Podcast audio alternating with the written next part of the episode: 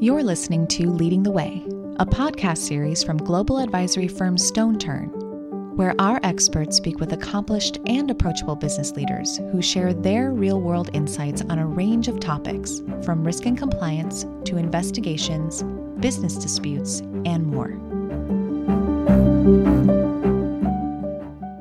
Hello, and welcome to StoneTurn Podcast Leading the Way. This podcast is going to explore the full potential of ESG as a way of doing sustainable and responsible business. Environmental, social, and governance issues are not going away. And in a first podcast on this topic, we shone a light on the human element of ESG social inclusion, diversity, talent, and equality. In this discussion with Anita Woodhouse, we're going to be examining the flurry of challenges and criticism aimed at the factors over recent months as a way to assess potential investments. We've seen challenges around the lack of standardised regulation, the consistency of ESG ratings, and we've seen question marks about whether you can make profits with purpose. And so, in this podcast with Anita, we're going to explore whether this backlash is justified. So, without further ado, please let me introduce Anita to this second podcast on ESG. Welcome, Anita. Thank you, Tracy. Anita is the Chief Compliance Officer of V Square Quantitative Management LLC, which is an ESG focused asset manager. Anita maintains the firm's compliance program. She designs, implements, and monitors processes in line with the SEC and other regulatory standards. Anita has a fascinating background. She has significant financial services experiences, and she started her career in London before relocating to Chicago in the US. In her previous role at Northern Trust Asset Management, Anita was focused on building global investment compliance programs across four advisor entities totaling $1.3 billion assets under management. She's also led a global team in the advising compliance and digital investment space and was responsible for the annual compliance report along with other regulatory obligations under the SEC. So I know we're going to have a fascinating discussion during this podcast. So, Anita, let me start off then by providing the context for our discussion. ESG appears to be on an evolutionary path and attracting a much more mixed reaction on the real and genuine impact of sustainable investing compared to when we last spoke on the first topic earlier this year. So, what are your views on the current position of ESG and how is it maturing from your perspective? So, looking back at the last few months since we spoke, I'd say that there have been various social justice issues and climate related issues and the world has kept on evolving. You're right. ESG remains a focus and front of mind for investors and regulators alike. Personally, I do like to lean more into the meaningful indications of ESG practices and their statements. Without or with rather so much data, it seems impossible not to feel overwhelmed by the amount of information available or even understanding how to make that data tell a story. And when it does tell a story, is that the right story? Is that really what we should be focusing on? I appreciate that I'm probably a little more entrenched in this than many, given that I work for an ESG focused asset manager.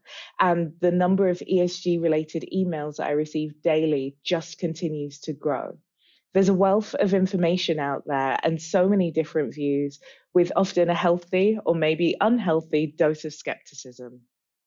You're so right, Anita. I love your expression, meaningful indication of ESG practice and statements. It does make me think about have we lost sight of what it actually is there to do and to convey?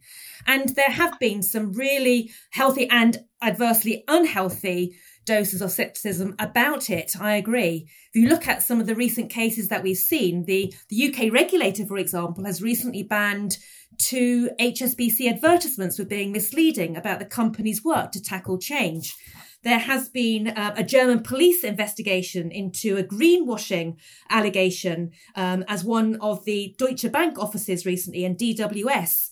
So you know, question back to you, Anita. What what's going to be next when it comes to ESG? How is it going to be framed as it continues to evolve and mature? Tracy, that is such a tough question. As investors, indeed as humans in general, I believe that we have a duty of care to the world and the societies that we are a part of. Some may not be doing those right things, but hiding behind ESG in order to do the wrong things is not true ESG. Now, this could be my compliance brain talking, but I think protecting investors from greenwashing and greenwishing is hugely important. It will also introduce the right checks and balances to protect investors and hopefully alleviate those fears from those with a larger platform. Regulators and the coming regulation means that fiery statements will be less impactful because there'll be solid reporting and true, and true fiduciary obligations. More transparency, be it through disclosure or clearer definitions, should and could only be a good thing. And when we look at the world as a whole in the direction that we're heading in, in terms of being clear, fair, and not misleading, all advertising, that should be the minimum global standard. You refer, Anita, in your, your response there to your compliance brain, which, which many of us can relate to given what we do um, in our work. But at the same time, I remember when we last spoke, you talked with a very human brain as well, dare I say it, in terms of bringing in the, the very um, human impact and societal impact of what ESG can, can offer if it is translated and interpreted in the right way. And I'm curious to to understand, Anita, from your perspective. Now, now we're seeing ESG being seen in a in a less favourable light.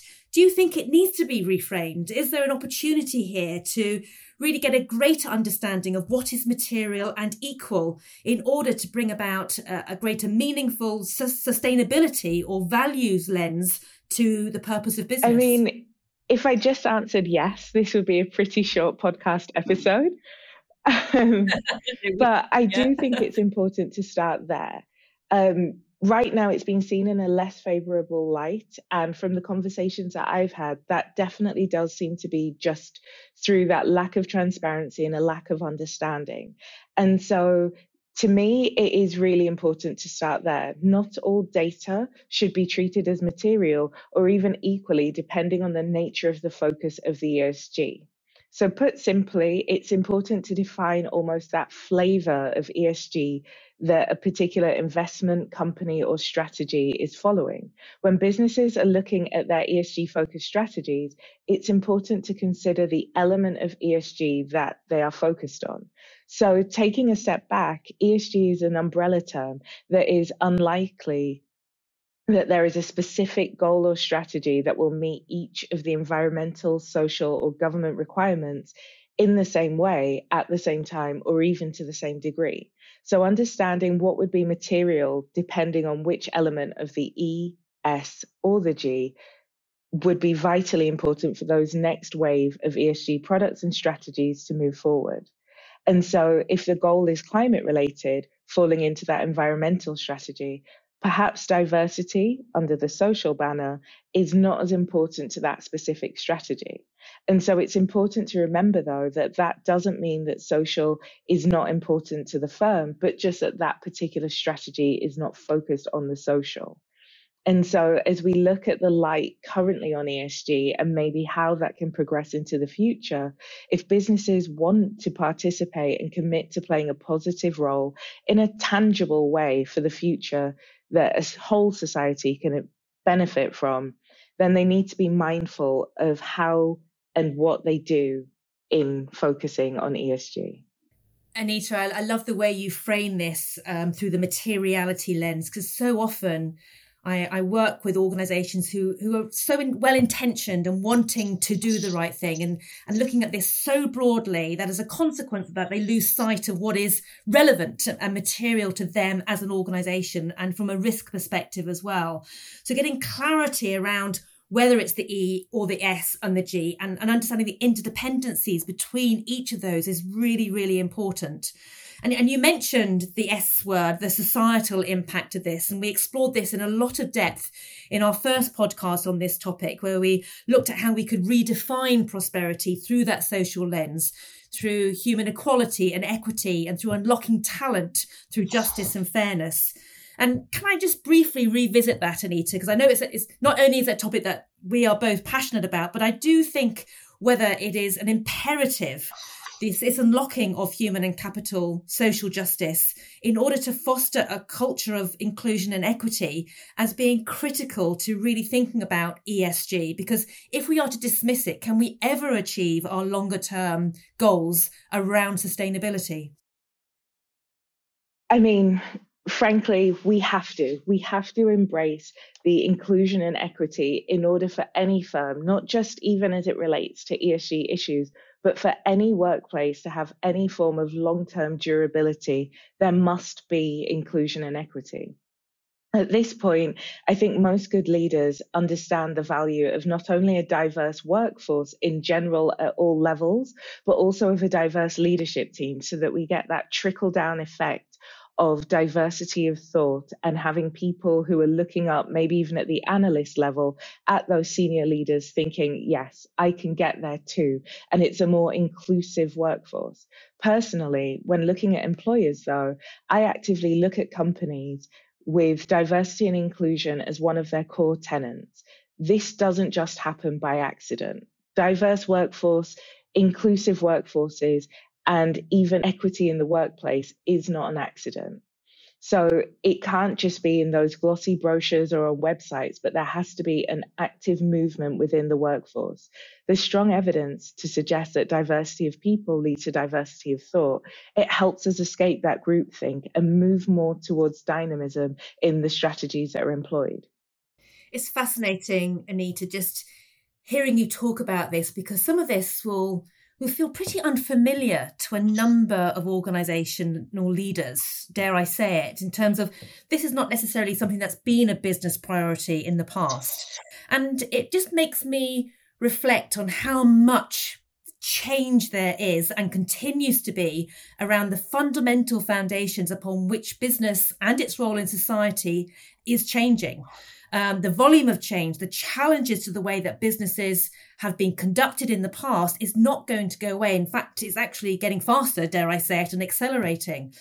So I do think about whether we do need some some anchor or some stability, whether that's through the sustainability lens, whether that's through our ability to think longer term, but how could we use the principles maybe of responsible investing and the ethical ways of doing business to anchor business and reflect and, and manage and ex, you know make sure they can meet these social demands because I think actually it could just become too difficult and overwhelming otherwise. That's that's a question I'm going to leave you to answer.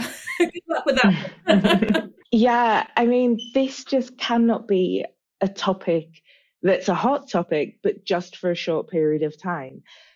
ESG practices and sustainable business in the future must be meaningful and built to endure. So, being too difficult should not be the reason to exclude ESG matters from a business strategy. Some things just are difficult, but there are ways to solve those issues. And I don't think that modern workforces will be able to endure the test of time if they don't challenge the ways that they do business. Just because something was done a certain way in the past doesn't mean that it's the best way to meet the new global standards of doing business.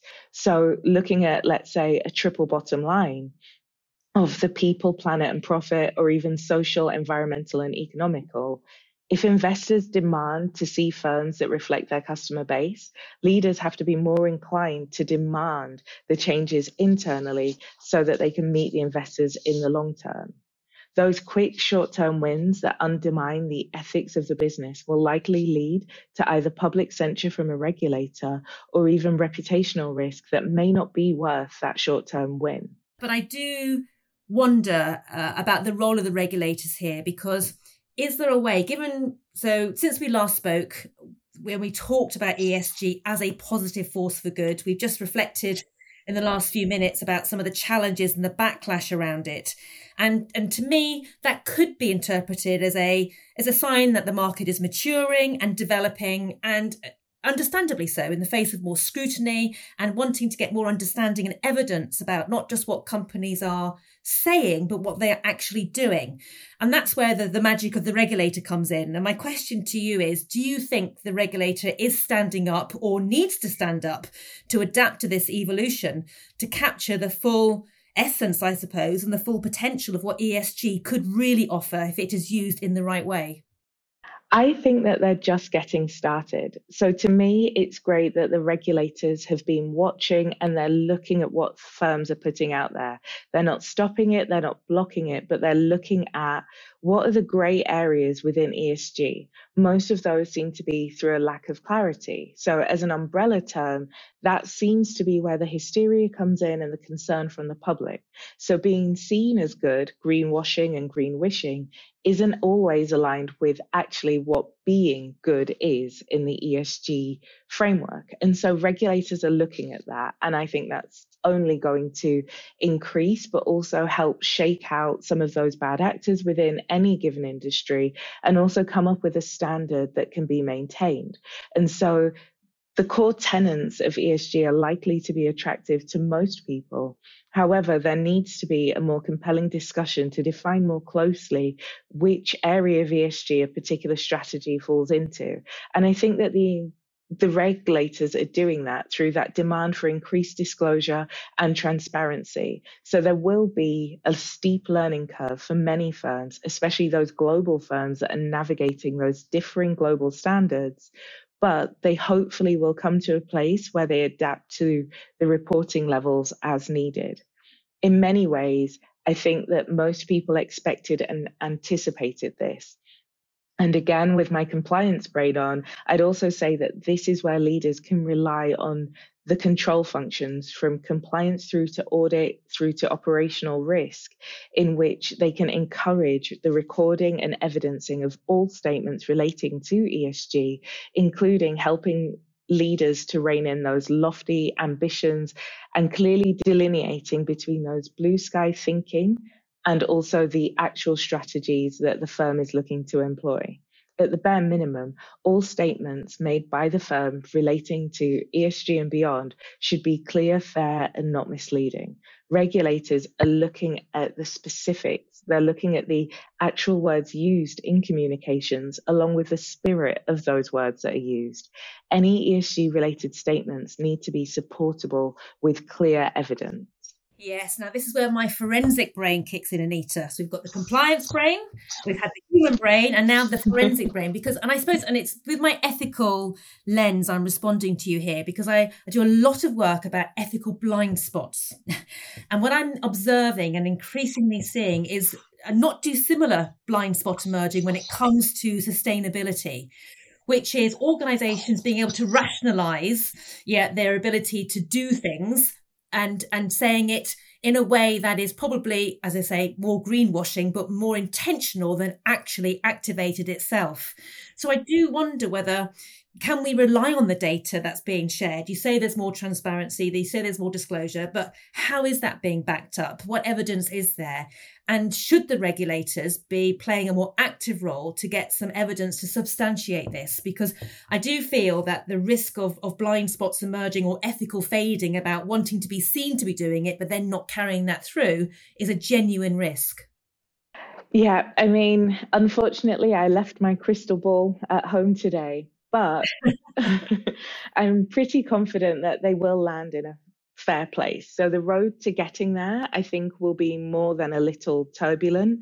It's almost like trying to change the wheels of a car mid race while the car is moving it's just going to be tough. And I think naturally, a lot of people within the asset management industry will look at ratings agencies. They've been around for many, many years and they've already proven that they have the skills and ability to go into firms and assess huge amounts of data and rank and score based on various methodologies. This becomes more prevalent in the ESG space as we look for ways to monitor and aggregate data and the information that stands behind those ESG statements. And so, whilst those ratings agencies have long been considered good, independent auditors of various statistics, they too have faced scrutiny when it comes to conflicts of interest. Though not related to ESG today, firms have to keep in mind what these ratings would be used for, what their incentives are behind them, and if a firm is ranked highly, what does that really mean? Who sets the barometer? Who pays for the services? Are the agencies aligned? These conflicts have to be well thought out and considered ahead of using any third party to rate a firm when it comes to ESG. And so I like to begin with the end in mind when it comes to developing those ESG related key performance indicators. I think it's important to break down and work to clearly define the data points that go into a particular metric and also ask, when is this not the case? And so that consistency of measurement will go some way to helping to report on data in an honest and transparent way. It also helps relay the importance of that year over year consistency and approach to measurement of all of those statements that are made. And fear of getting ESG wrong, or maybe even regulatory sanction or public censure for one of the reasons, to me, is not a reason for firms to elect not to embrace ESG.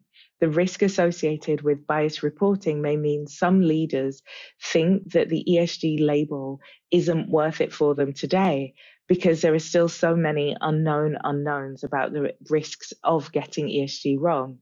And I do agree that the risk is there. However, to me, the fear of not knowing how to move forward shouldn't be the reason that businesses don't adapt to the modern world.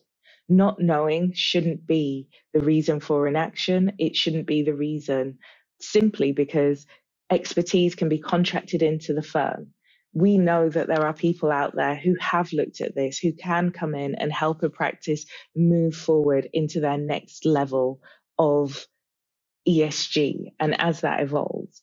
And so, a real question for me, and I know it is for you as well, Tracy, would be why wouldn't you want to do as much as possible to mitigate the risk of sustainability blind spots? Identifying and managing risks is a job of good leaders. Finding the expertise, if you don't necessarily have those expertise in house, should be exciting for any good strategist and any strategically minded leader. Just because something is hard doesn't mean it isn't worthwhile. That's a great point, Anita, just to, just to really reinforce just because something is hard doesn't mean it isn't worthwhile. And and that for me i think is at the heart of where we're trying to get to with this. If it were easy i i question my my colleagues and my clients does it mean you're doing it right? You know i'm always holding the mirror up and making sure that actually if we are doing this for the right reasons then actually whatever we call it and some of the challenges along the way, that's exactly what we should be aspiring to have because that means we are doing it for all of the, the right reasons. And you've talked about transparency, you've talked about inclusion, you've talked about the ability to interpret this in a way which is materiality led. So, not trying to do everything, but trying to do the things that matter and where you know that you can have the most impact and drive the right value. So, Anita, I've got a final question for you, if I may just really any any last comments from you on, on the role of ESG for business? Um, how do you think it can act as a platform? How it can unlock the full potential of responsible and sustainable business? And knowing that is going to be hard, how can people dig in, as it were, and and make sure that they're able to endure some of these challenges because we know the opportunities that will result will be far worth it. So I I would say there really it's I do wish often that there was a firm wide test for ethics um, so that ahead of anything newsworthy happening, somebody can get ahead of that. Somebody can understand fully what's happening in an organization. And so there isn't. We know that there isn't. And so now this is the responsibility of leadership and managing a firm to be viable in the long term, we now know that the world has changed. It takes more than just good financial results. Investors, regulators, shareholders, and stakeholders alike, even the employees, expect more from leaders, whether or not we title that ESG or something else. And so today, particularly with our 24 hour news cycle and an appetite that is probably very low when it comes to risk of public censure unless they have a particularly excitable relations office. I think that firms need to do something to standardize their approach to esg or even just calling it doing the right things in the long term. This has to be a part of any business strategy Brilliant, Anita. I'm not going to do a sweepstake on what we think we'll call it in the future, but um, I think doing the right thing may not be far off because integrity is at the very heart of, of what ESG should and can offer business, but more importantly, all of us you know, whether we sit within the business world or uh, out in wider society. Thank you so much, Anita, for this fascinating discussion. We've ranged across a whole variety of topics, and, and as always, your insight and your experience really comes to bear. And and I would value um, and ask anyone who's listening to this conversation to think about how you can take what we've talked about and start to put it into action. Anita talked about being good versus doing good through ESG. And it's actually only by doing good that we can really bring about change. And quite often I, I talk to my clients about progression rather than perfection. So this is about incremental change, knowing what's material to you as a business, knowing what lies at the heart of your purpose and, and really at the heart of your values, but more importantly, doing this because it's the right thing to do that will lead to that triple bottom line being fully unlocked. So, on that basis, again, can I say thank you, Anita, so much for joining me today. And uh, thank you very much all for listening. Thank you for listening to today's Leading the Way episode. For more helpful insights and practical advice, turn to us at stoneturn.com.